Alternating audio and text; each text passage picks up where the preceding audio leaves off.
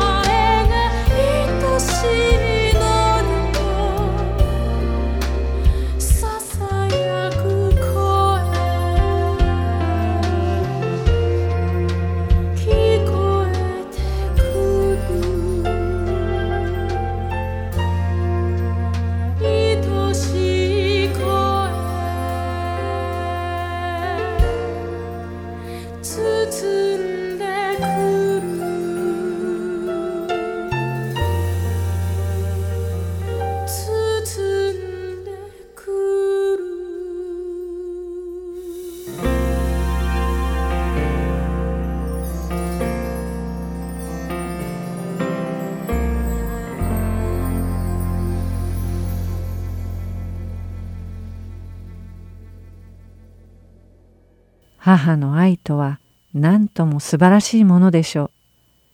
自分のためにはできないことも、子供のためには何でもできるというのが母の愛、親の愛ではないでしょうか。子供を持っている皆さんもそういった経験を少なからず持っておられるのではないでしょうか。自分のことなら言いづらいことは我慢するけれど、子供のためなら言いづらいこともなりふり構わずお願いしてしまうというような経験をされたことはないでしょうか。実はこのような話を聖書にも見つけることができます。マタイによる福音書じゅうご章にじゅういち節にあるカナンの女の話です。この女には悪霊に取りつかれた娘がいました。ある日彼女はイエス様に「私を憐れんでください」と言い叫び続けたのです。しかしイエス様は彼女に対して一言も答えられなかったと聖書に記されています。自尊心の強い人ならば、言い叫び続ける人の言葉を無視するイエス様の態度に腹を立てるかもしれません。がっかりして諦めるかもしれません。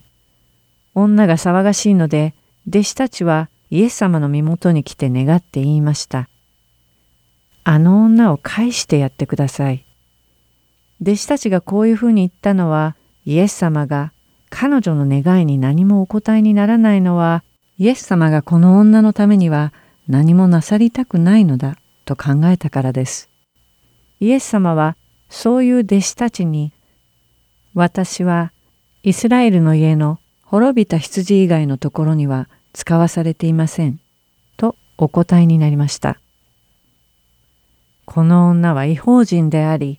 イエス様はイスラエル人だけのために使わされてきたとおっしゃるのです。これを聞いた彼女はどのような気持ちだったでしょうか。悪霊に取りつかれた自分の娘を治せる人はイエス様だけだと彼女は信じていました。そしてイエス様にお願いすれば絶対に娘を治してもらえるだろうと信じているところに、このような対応をされたのです。異邦人には手助けできないという対応でした。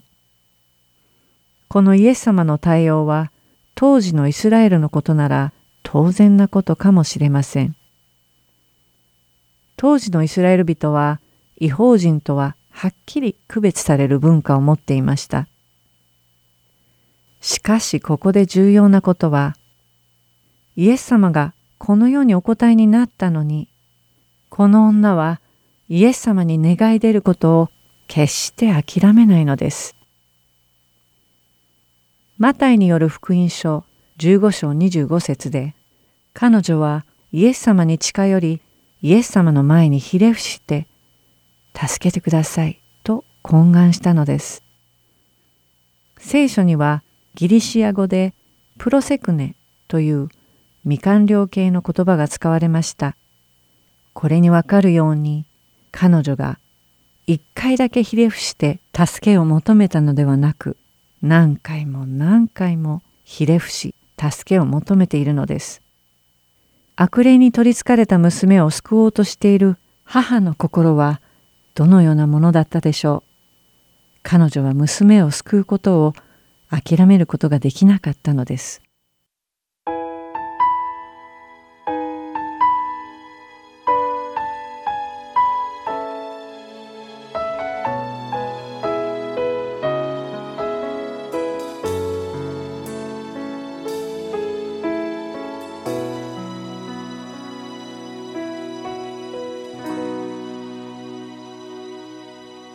私の生きる理由は、私のために死なれた主イエス。私の生きる理由は、主のために生き、主のために死ぬこと。命の広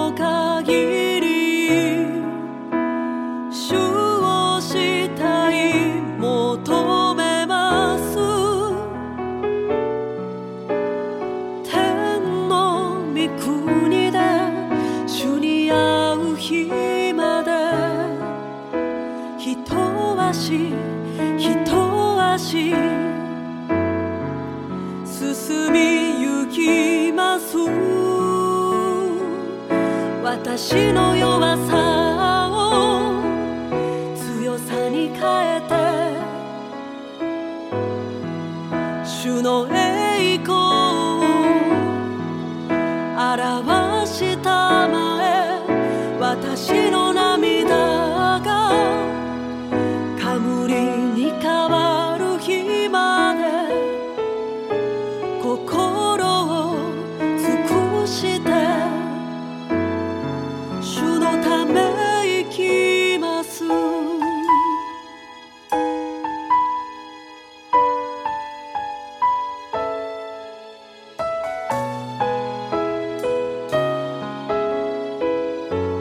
き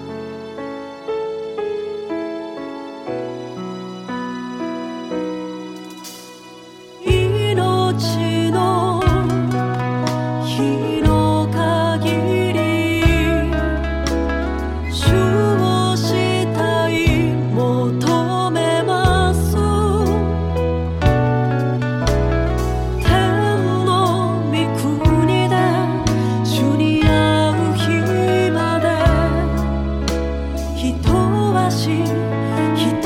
す。私の弱さを強さに変えて主の栄光を表したまえ。私の涙が冠に変わる日まで心を尽くして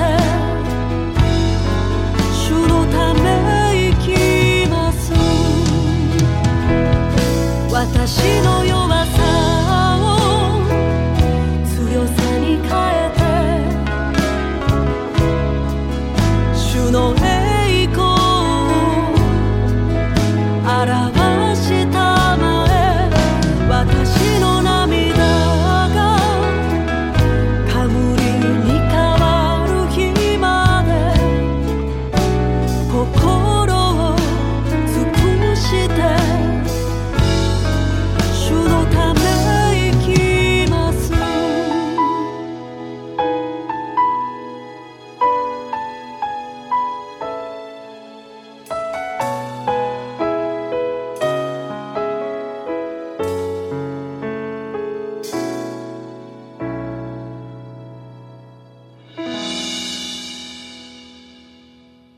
イスラエルの家の滅びた羊だけに送られたとおっしゃっているイエス様に近寄って助けを叫んでいるこの異邦人の女の姿。しかしこれだけではないのです。なんとイエス様はもっと屈辱的な言葉をかけられたのです。子供たちのパンを取り上げて子犬に投げてやるのは良くないことです。とあります。聖書で犬というのは良くないこととか異邦人のことなどを象徴します。使徒パウロのフィリピの手紙さん章に節であの犬どもを警戒しなさいと書かれています。ところでそういう良くないことを象徴する犬という言葉はギリシア語で野犬のような意味のクオンという言葉を使うそうです。しかし、この場でイエス様は、クオンという言葉の代わりに、飼い犬という意味のクナリオンという言葉を使っています。なので、イスラエルの人々が異邦人を軽蔑するような表現ではないのです。いずれにしても、軽蔑な意味であろうがそうでなかろうが、この女は犬という扱いをされました。皆さんは、他の人から犬のような扱いをされたことがありますか？しかも、みんなが心から尊敬しているイエス様から犬扱いをされているのです。もし、ある尊敬すべき聖職者がいて、その人に助けを願いに行ったのに、公然と悪口を言われ、犬扱いをされたとすれば、私たちはどのように反応するでしょうか。直ちに偽善者、嘘つきというようなことを言って腹を立てるに違いありません。しかしこの女はちょっと違う反応を見せたのです。にじゅうなな節の言葉です。主よ、その通りです。ただ、子犬でも主人の食卓から落ちるパンくずはいただきます。彼女は自分が犬ということを認めたのです。彼女のこういった様子をフルピット聖書の注釈ではこのように書かれています。主よ、私を犬として取り扱ってくださったのは、私の願いに応えてくださったのと同じです。主は主の法を破らなくても、私の願いに応えることができます。私はそのようなことは正当なこととして分かっています。私は自分がアブラハムの子孫の権利を持っていないのは分かっています。それでも私は単なる被造物としての割合分をいただけないかと考えるのです。まことにこのようなパンくずがないとしても、主には何の損にならないでしょう。私たちが食卓から落とすパンのくず、それらは私たちには取るに足らない、何の損にもならないもの。しかし彼女はこの小さなものでも大きな神様の恵みを受けることになると信じていました。驚くべき信仰です。イエス様はこの彼女の信仰に感嘆し、こう言われました。ああ、あなたの信仰は立派です。その願い通りになるように。そして、女の娘はその瞬間に治されたのです。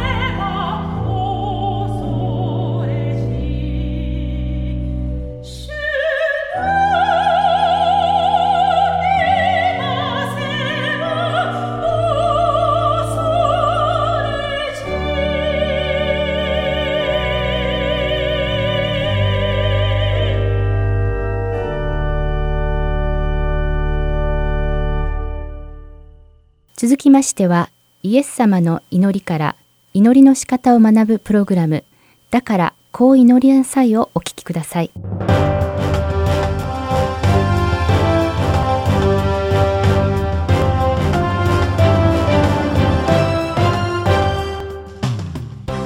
だからこう祈りなさい。こんにちは、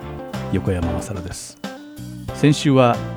イエス様が教えてくださった主の祈りの最初の部分の天にいます父の意味を勉強しました。すべてにおいて権限を持ち、またすべての被造物を治める方、その天におられる方が私たちの父になってくださいました。イエス・キリストの贖いによって私たちは神様を父と呼べるようになり、またその子供として祈れるようになったということをお話ししました。またイエス様は祈りが誰に対してのものであるべきか、その対象がどんな方なのかも教えてくださいました。今日はその後に続く祈りを見ていきたいと思います。マタイの福音書ろく章きゅう節からじゅう節を見てみましょう。だからこう祈りなさい。天にいます私たちの父よ、皆が崇められますように、御国が来ますように、御心が天で行われるように、地でも行われますように、とあります。神様を父と呼ばれた後、イエス様は神様にみっつの願い事をされました。まずひとつめは、皆が崇められますように。そしてふたつめは、御国が来ますように。最後にみっつめとして、御心が天で行われるように、地でも行われますようにでした。今日は、一番目の願いである皆が崇められるという御言葉について考えてみたいと思います。イエス様は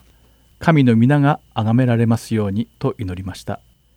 この部分の崇められるという言葉は、原点であるギリシャ語で書かれた聖書では聖なるという意味を持つハギアゾー エイチ エー ジー アイ エー ゼット オー という言葉が使っています。また英語の聖書では Hallowエイチ エー エル エル オー ダブリュー となっており、こちらも同じく聖なるという意味を持っています。この聖なるという言葉そのものが神の重要な性質と言っても過言ではないのです。私たちの主は正しく聖なるお方です。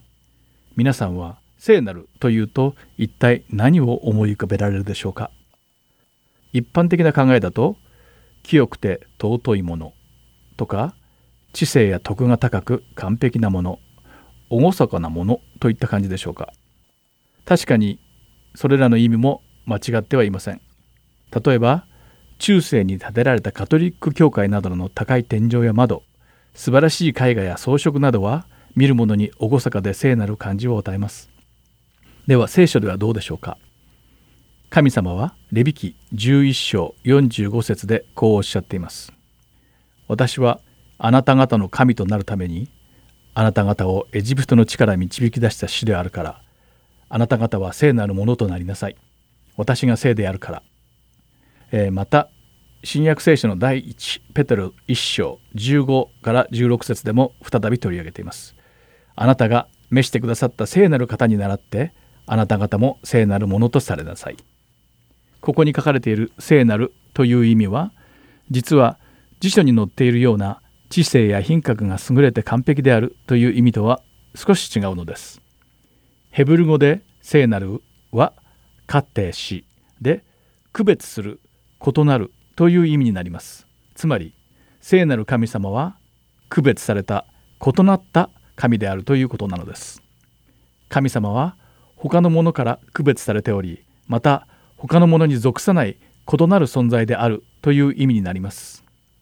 まず神様は創造主であり、被造物とは異なります。第一コリントはち章ご節からろく節に、現に多くの神々、多くの種がいると思われているように、たとえ天や地に神々と呼ばれているものがいても、私たちにとっては唯一の神、父である神がおられ、万物はこの神からで、私たちもこの神のために存在しているのです。また唯一の主イエス・キリストがおられ、万物はこの主によって存在し、私たちもこの主によって存在しているのです。と書かれています。世の中には人間が作ったたくさんの神々がいますが、万物を作ったのは創造主、主だけなのです。さらにヨハネの福音書いっしょうさんせつにはこのように書かれています。すべてのものはこの方によって作られた。作られたものでこの方によらずにできたものは一つもない。えー、このように聖書にははっきりとすべての被造物はこの方によって作られたと書かれています。だからこそ創造主である神様はあらゆる被造物と一線を画して区別された聖なる方なのです。また神様は罪とも区別されています。ヨハネの手紙だいいっしょうごせつにこうあります。神は光であって、神のうちには暗いところが少しもない。これが私たちがキリストから聞いてあなた方に伝える知らせです。この言葉通り、神様には暗いところが少しもなく、罪と共にはいられません。そして神様は罪からその御顔を背けられます。これは罪と完全に区別されていることに他ならないということです。さらに神様は罪を裁く方でもあります。このように罪と決して交わることができないところが神様の聖なる特徴であり、区別されているということなのです。このようにイエス様が神の皆が崇められますようにと最初に願ったのは、私たちの神様聖なる方がどんな方であり、どんなに崇められ褒めたたえられることに値する方であるかをイエス様は教えてくださったのです。また神様はイスラエルのために十戒を与えられた時も、主の皆をみだりに唱えてはならない、みだりにその名を唱える者は主は罰せずに置かないとおっしゃっています。それは罪にあたるからです。これを踏まえて私たちは主の皆が聖なるものとして正しく崇められており、さらに間違って使われていないかに気をつけなければなりません。しかし私たちが今生きている世界では、嘆かわしいことに主の皆が侮られたり罵られているのが現状です。よく考えてみると、私たちクリスチャン一人一人のせいであるかもしれないと思います。クリスチャンでありながらクリスチャンらしく生きられない私たち、それは例えてみれば、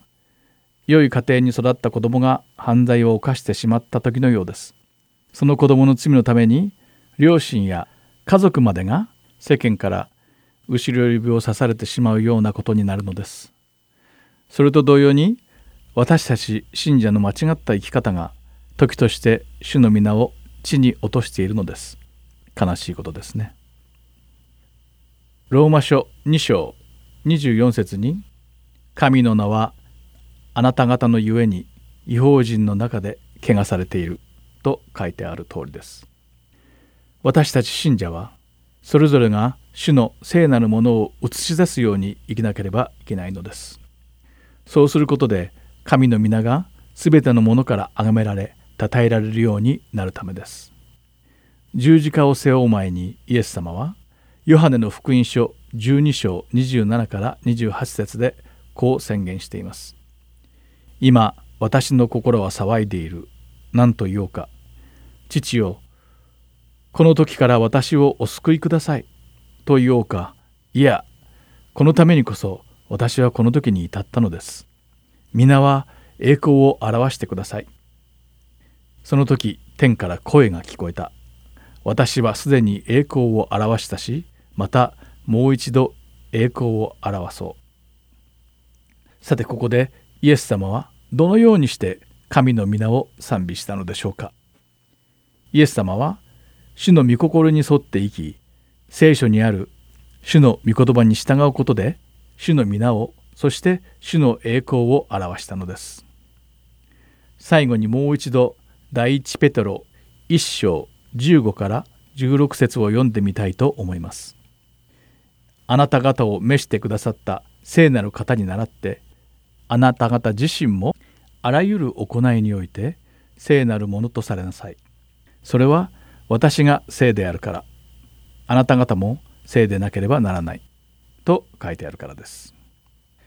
さて、今回掘り下げてお話しした皆が崇められる、の意味を理解していただけたでしょうか。聖なる創造主として被造物や罪から区別された父なる神様の皆を崇めるためには、私たち信者一人一人が正しく聖なる生き方をしなくてはならないということでした。最後に一緒に祈りましょう。天にいます私たちのお父様、あなたの皆を称えます。どうか私たちがあなたの子供としてあなたの御心に従って毎日を生きることができますように。アーメン。それではまた来週お会いしましょう。だからこう祈りなさい。お相手は横山勝でした。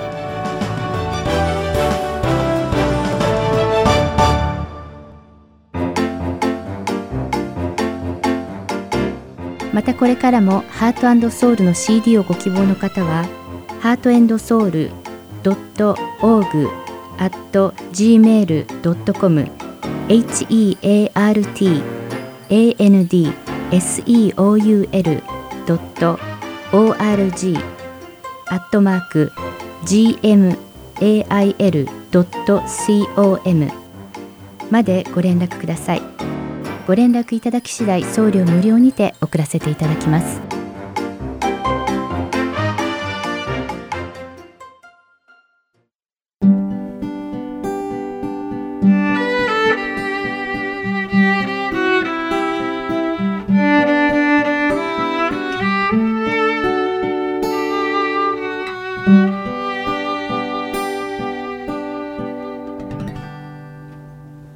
悪霊に取りつかれた娘を彼女の信仰が治しました。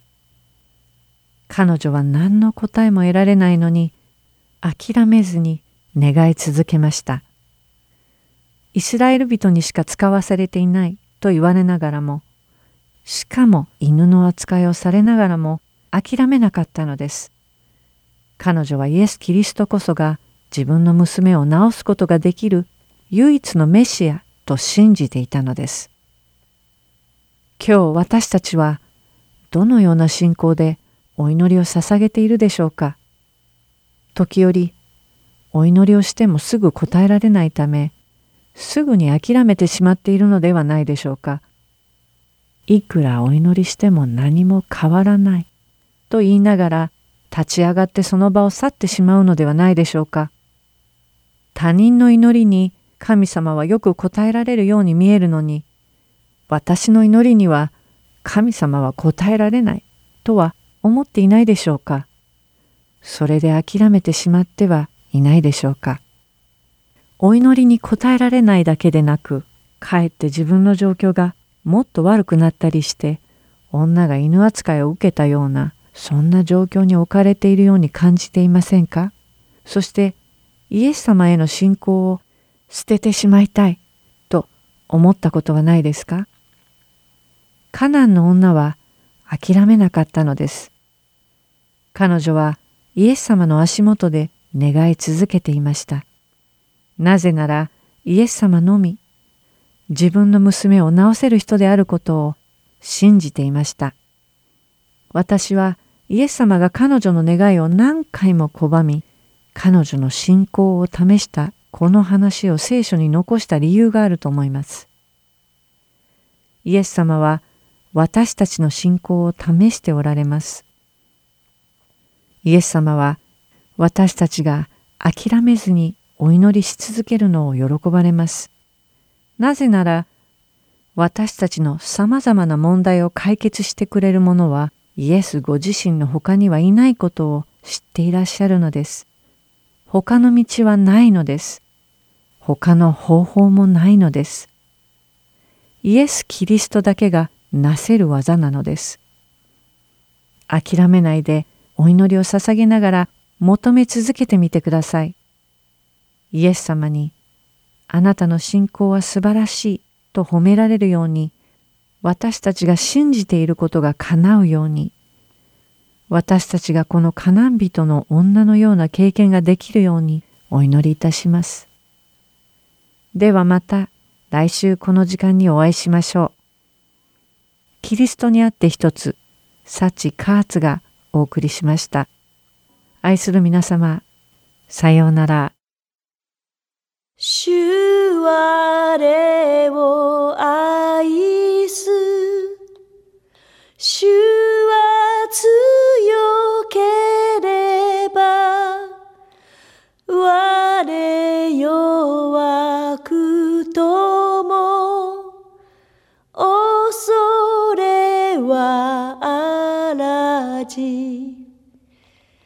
我が主イエス、我が主イエス、我が主イエス、